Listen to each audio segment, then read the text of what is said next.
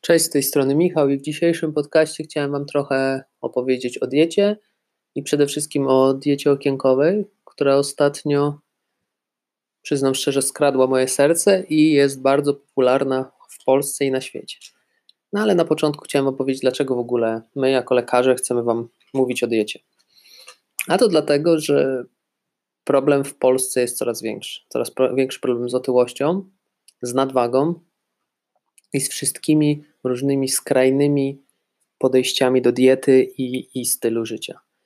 O co mi chodzi? No powiem Wam tutaj o trzech takich ciekawych przykładach z mojego doświadczenia zawodowego, które poniekąd skierowały moje zainteresowanie na tą, na tą dietę, która wiąże się również ze, z pewnym stylem życia, pewnym stylem odżywiania się, która może zapobiegać, ale która może też szkodzić. Pierwszy przykład, kiedy jeszcze pracowałem w szpitalu na dyżurach, w nocy o drugiej dostałem telefon, że nieprzytomna pacjentka z ciężką chorobą serca musi być pilnie operowana.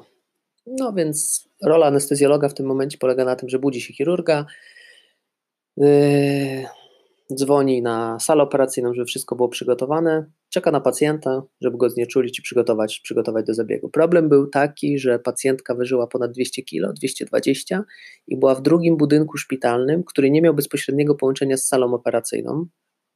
Pacjentka nieprzytomna, trzeba było ją przetransportować. Więc wyobraźcie sobie, druga w nocy i co zrobić, żeby nieprzytomnego 200, ponad 200 kg pacjenta transportować, to było jakieś 300-400 metrów. Najczęściej wzywa się karetkę bariatryczną w takich sytuacjach, która przewodzi tego pacjenta nawet kilkaset metrów, żeby na tą salę operacyjną mógł, mógł dotrzeć. W tym przypadku tej karetki nie było, nie była dostępna, była dostępna za kilka godzin, co w przypadku pani nie było możliwe. Jak to wyglądało? Druga w nocy, ciemno, po piachu, po kamieniach, sześciu ratowników medycznych pcha wózek z, z pacjentką. Jeden z nich niesie respirator, bo pacjentka była taki przenośny pod respiratorem. No udało się, ale pacjentka, która z powodu tej otyłości miała chorobę serca, a teraz z powodu tej otyłości prawie nie została zoperowana z, z technicznych powodów, po prostu nieprzygotowania polskich szpitali do takich pacjentów, no, no mogła umrzeć, tak? Więc, więc no tu, tu widać, dieta była bezpośrednią przyczyną wielokrotnego zagrożenia jej, jej życia. Drugi przykład z, z nocnego dyżuru na izbie przyjęć, kiedy to przyszła do mnie pani, młoda, wysportowana, około 30-letnia, która powiedziała, że od dwóch dni nie oddaje moczu. Ani kropli. Ani kropli moczu od dwóch dni. No, zgłębiając temat, okazało się, że pani przygotowywała się do zawodów przez ostatnich lat kulturystycznych i przez ostatnie dwie doby nie przyjęła nic wody, nic się nie napiła, ani nie przyjmowała żadnych pokarmów, które zawierały ileś tam, ileś tam procent wody. Pani się zatrzymały nerki, pani trafiła na oddział i przez tydzień na tym oddziale była. No na szczęście wszystko skończyło się dobrze, ale yy, ślad jakiś został, myślę, do końca życia o tej pani z powodu, z powodu tego, tego no nie, nierozsądnego zachowania. I trzeci, trzeci przykład, który, który jest najczęstszy, najczęściej go widzę teraz w mojej pracy w POZ, to są pacjenci około 40-letni, nawet lekko przed 40, którym urodziło się dziecko, nagle zmienili tryb życia, no nie mają już czasu na, na tak dużo sportu, na tak dużo aktywności fizycznej. Ich praca głównie jest siedząca. Przyszedł do mnie pan, który źle się czuł, miał wzdęcia, ostatnio przytył, no chciał się sprawdzić. Tak, zrobiliśmy badania, okazało się, że wszystko jest dobrze, oprócz bardzo wysokiego poziomu cholesterolu. Zgłębiając wywiad z panem, okazało się, że je dużo przetworzonego jedzenia, wiecie, pizzę, hamburgery, słodycze. Prowadzi siedzący tryb życia, je w nocy. Postanowiłem zrobić panu USG wątroby, no i w tym USG wyszło, że wątroba jest bardzo stłuszczona, czyli w cudzysłowie mówiąc, już prawie więcej było tłuszczu niż wątroby, tak? Co w tym przypadku można było zrobić? Zaleciłem panu dietę, odpowiedni wysiłek fizyczny, dałem trochę leków, żeby się poczuł lepiej i poprosiłem, żeby wrócił za jakiś czas, żebyśmy to wszystko mogli skontrolować. Ten cholesterol, y, jak ta wątroba wygląda. No pacjent, pan nie przyszedł do mnie, pojawił się dwa lata później z dużo gorszym samopoczuciem. Okazało się, że cukrzyca i nadciśnienie się u niego pojawiło. No niestety wcześniej tego wszystkiego nie było. W tym momencie pan powiedział, że jest gotowy na każdą dietę, na każde zmiany, zmiany stylu życia. W tym momencie było już trochę za późno.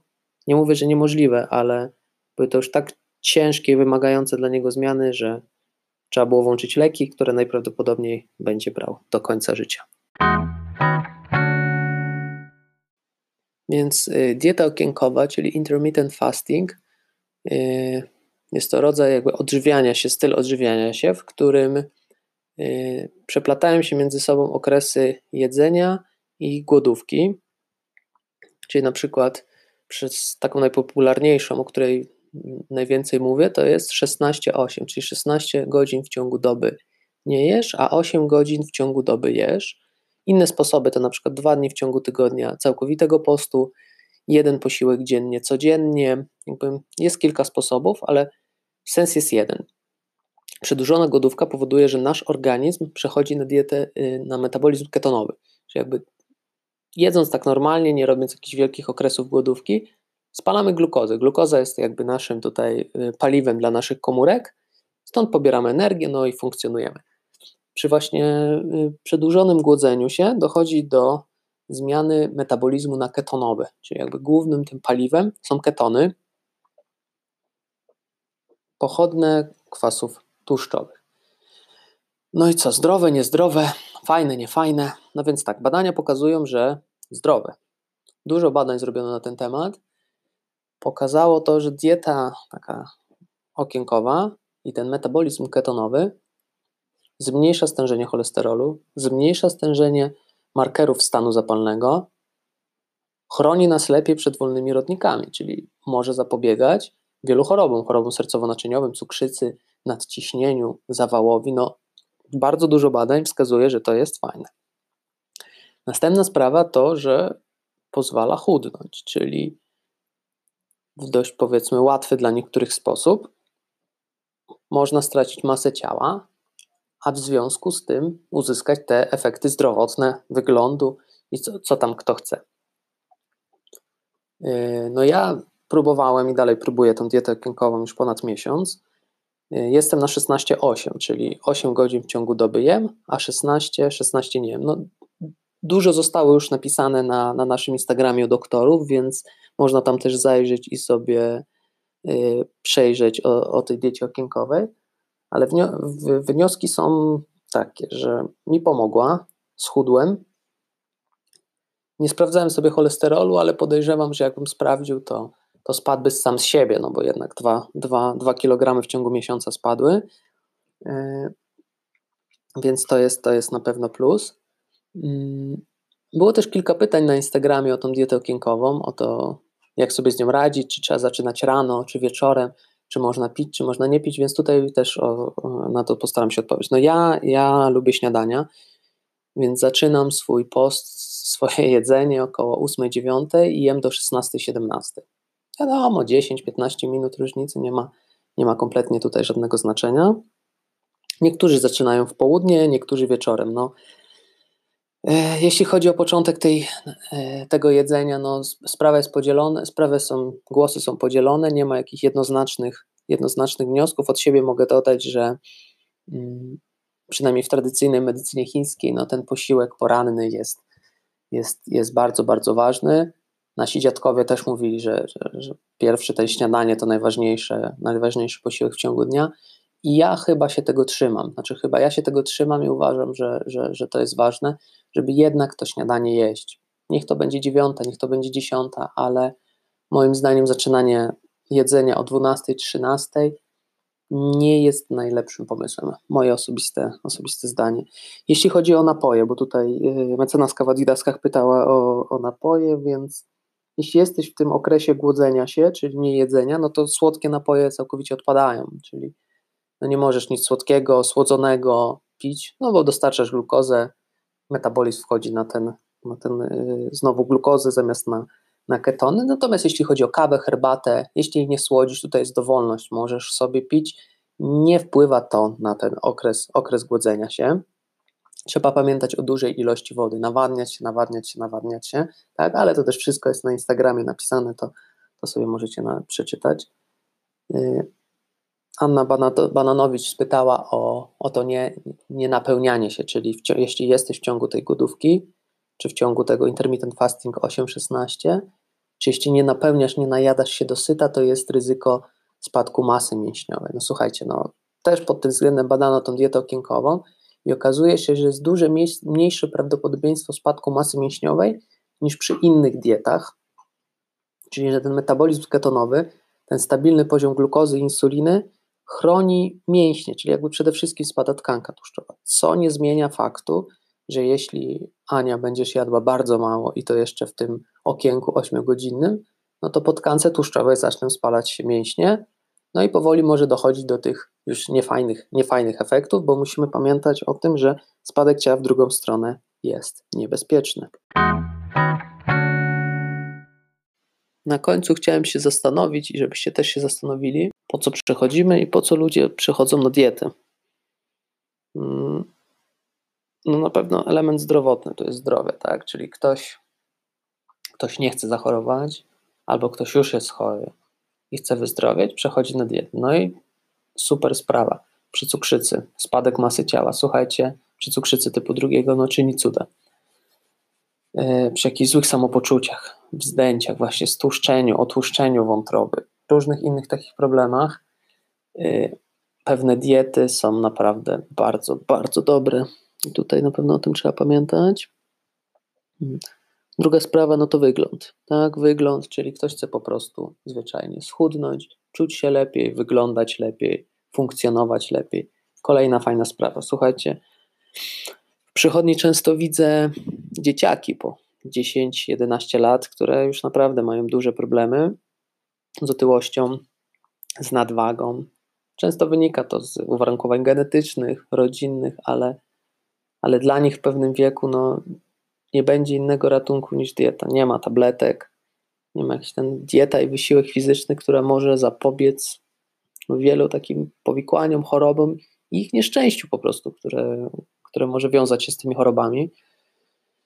Także dieta zapobiega wielu chorobom i to można już sobie przyklepać, to zapamiętać na pewno na koniec. No trzeci element, na który przychodzą ludzie na diety, to jest to poczucie, że coś się robi, że ma się jakiś cel, że ludzie cię chwalą. Fajne, niefajne, no tutaj, tutaj można by było dyskutować, ale ten element takiego sensu, sensu życia czy, czy jakiegoś celu też jest bardzo fajny i powinno się go wykorzystywać i, i, i, i dobrze motywować. Y, słuchajcie, przejrzałem naprawdę dużo informacji, przeczytałem wiele artykułów naukowych. Kilka takich wniosków, które mogę Wam powiedzieć. Nie udowodniono, żeby jakakolwiek pojedyncza dieta wpłynęła na długotrwały spadek masy ciała. O czym mówię? Nie ma jednej diety cud. Moim zdaniem, i tak wynika z tych wszystkich badań, że dieta, jakby wysiłek fizyczny i cały styl życia, bo to ty mówimy nie tylko o jedzeniu, musi być skrojona pod odpowiedniego człowieka, pod twój metabolizm, pod twój wiek, twój styl życia i to, co będzie pasowało. No bo dla niektórych ta dieta okienkowa będzie cudowna, mają regularny tryb pracy, wiedzą, że o 8 mogą zjeść śniadanie, o 16 zjeść kolację i super. No niektórzy, którzy nieregularnie pracują, lubią jeść wieczorem albo nie wiedzą, czy dzisiaj będą jedli wieczorem czy rano, no dla nich może, może nie będzie to do końca, do końca dobre, do końca skuteczne, dlatego to musi być wszystko skrojone. Yy, nie ma też wielu badań naukowych na temat zdrowia, czy jakby efektów pojedynczych substancji, substancji, pojedynczych jedzenia, czyli jeśli zobaczycie gdzieś w opisie, że zjedz cztery orzechy będziesz supermenem, no to zawsze powinna wam się taka czerwona lampka zapalić, że, że niekoniecznie może być to. Wszystkie bardzo restrykcyjne diety, bardzo takie może kłócące się trochę z, z logiką, z logicznym myśleniem, czy, czy z takim twoim jakby, że coś, coś ci tam nie pasuje, naprawdę warto, warto skonsultować z kimś, kto, kto rzeczywiście się na tym zna, bo można zmienić swój metabolizm, tak? Można mm, wiele rzeczy naprawić, ale też wiele, wiele rzeczy zepsuć. No ale to, to, to na pewno, jeśli macie kogoś ogarniętego, czy to lekarza, czy dietetyka, kto was przeprowadzi w tych meandrach, to jest super, bo naprawdę można wiele cudownych i fajnych, fajnych rzeczy dietą, ruchem i ogólnym zmianem, zmianem stylu życia, nawet niewielkimi zmianami można bardzo dużo bardzo dużo dobrego, dobrego osiągnąć. Także tego Wam życzę, żebyście znaleźli taki styl życia, zarówno w jedzeniu, w wysiłku fizycznym i ogólnym funkcjonowaniu, które nie będzie Was wykluczało przed, przez, przed jakimiś tam fajnymi rzeczami, a jednocześnie pomoże Wam zapobiec, bo lepiej zapobiegać niż się martwić, tak jak na pewno pamiętacie. Yy, no i, i, i tego Wam życzę, znalezienia tego idealnego stylu życia dla siebie i nie chorowania.